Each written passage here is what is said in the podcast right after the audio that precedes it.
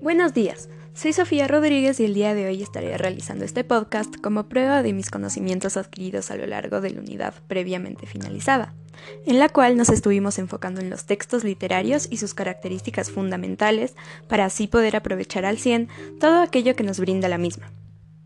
En este podcast se explicarán y analizarán los conceptos de héroe y antihéroe en base a la literatura tradicional y contemporánea como parte de esto, estaré analizando asimismo cada fragmento de las obras leídas a lo largo de la unidad.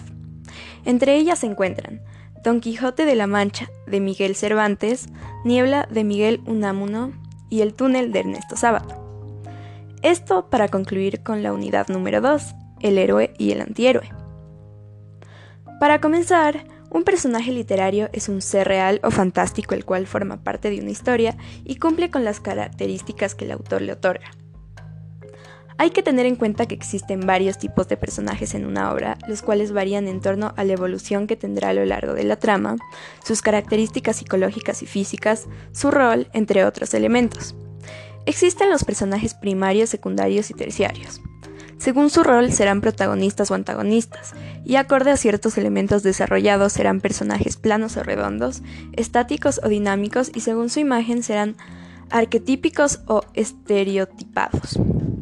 Todas estas características como su participación, rol, caracterización e imagen nos van a permitir tener claro el personaje en su totalidad.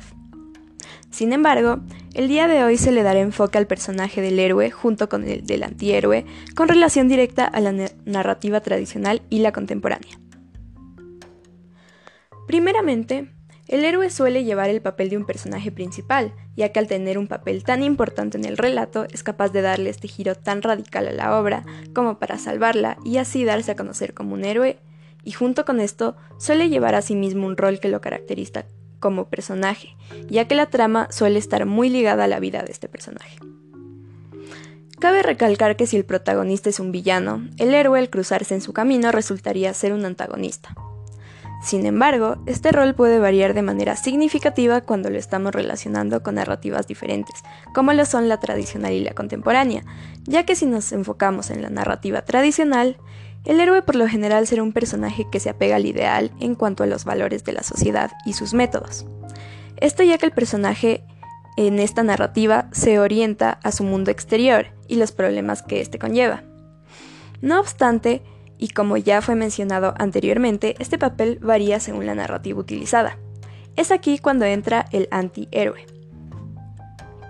En relación con el antihéroe, este no se diferencia mucho del héroe si hablamos de ciertas características como lo son su papel, su rol y su profundidad psicológica.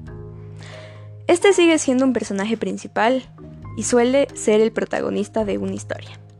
Lo que cambia de manera radical es la caracterización del personaje, ya que en esta podemos ver cómo es un ente más real, más humano, más defectuoso y definitivamente alguien que comete errores. El antihéroe no se apega a los ideales de la sociedad. De hecho, suele tener rechazo, hacia estos y no siempre termina salvando la trama de la historia que protagoniza podemos notar la presencia de este tipo de personaje más a menudo en la narrativa contemporánea, ya que ésta tiene un enfoque que profundiza los problemas interiores del personaje, su intento por encontrar una respuesta ante la vida. Esto nos lleva como lectores a verlo más como un ser humano que simplemente vive dando frente a la vida. A veces toma las decisiones correctas y a veces no. A continuación, para dejar más claro el tema se analizarán las diferentes obras ya mencionadas dándole enfoque a los personajes y su relación con el héroe y el antihéroe en base a la literatura tradicional y contemporánea. Primero está El Quijote de la Mancha, de Miguel Cervantes, que como ya sabemos, utiliza la narrativa tradicional en su totalidad. Esto lo notamos en su estructura, su gramática, sus diálogos y sus personajes, por supuesto. En este caso, el héroe, por lo general, este es ser un personaje que se apega al ideal en cuanto a valores de la sociedad y sus métodos. Esto ya que en esta narrativa se orienta a su modo mundo exterior y los problemas que éste conlleva. Con esto me refiero por supuesto a Don Quijote, quien a pesar de cometer ciertos errores, ejemplifica un personaje valiente, quien lleva al extremo el cumplimiento de valores propios de dichos caballeros, como la cortesía, el coraje, la generosidad, la justicia, la perseverancia y, por supuesto, la caballerosidad con las damas. Este nos define al héroe como se le conoce en las películas de superhéroes, quien siendo sinceros sabemos que no es realista. Por otro lado está en el túnel de Ernesto Sábato junto con La Niebla de Miguel Unamuno. Obras cuya narrativa es totalmente distinta a la que se analizó anteriormente. En estos dos casos, la narrativa utilizada se la conoce como narrativa contemporánea, la cual tiene un enfoque opuesto al de la narrativa tradicional. En ella podemos ver personajes más reales en lo que se refiere al hecho de ser un humano. Es alguien que comete errores. Se le define a este como un antihéroe, quien no se apega a los ideales de la sociedad y de hecho suele tener rechazo hacia estos, y no siempre termina salvando la trama de la historia que protagoniza. En particular, tanto Juan Pablo Castel, quien es el protagonista en El túnel de Ernesto Sábato, como Augusto Pérez, quien lo es en Niebla de Miguel Unamuno, son antihéroes, ya que lidian con distintas situaciones las cuales los llevan a cometer errores.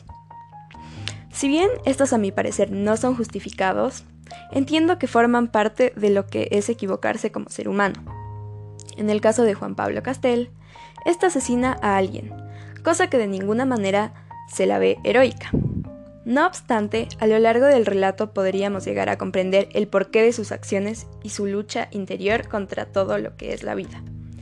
Asimismo está Augusto Pérez, que si bien no asesina a nadie, lleva una vida que se podría definir como un desperdicio de tiempo y de potencial.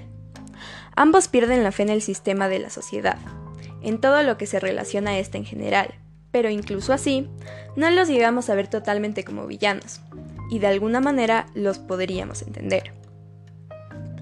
En conclusión, los conceptos de héroe y antihéroe en base a la literatura tradicional y contemporánea son caracterizados por elementos en su mayoría distintos.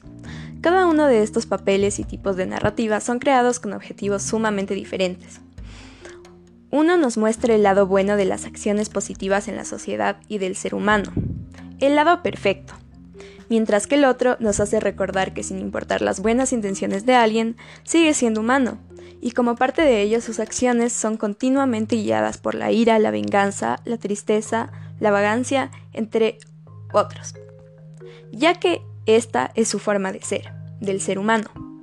Incluso así, se logra salir adelante, ya que de eso se trata la vida, de lograr superar los obstáculos, pero claro, habiendo caído varias veces. Tanto los diferentes tipos de narrativas como los de personajes nos enseñan diferentes lados de la literatura, sin ser uno mejor que otro. Es así que logramos entender esto. Sabremos apreciar cada elemento que nos brinda el mundo de los textos literarios. Muchas gracias.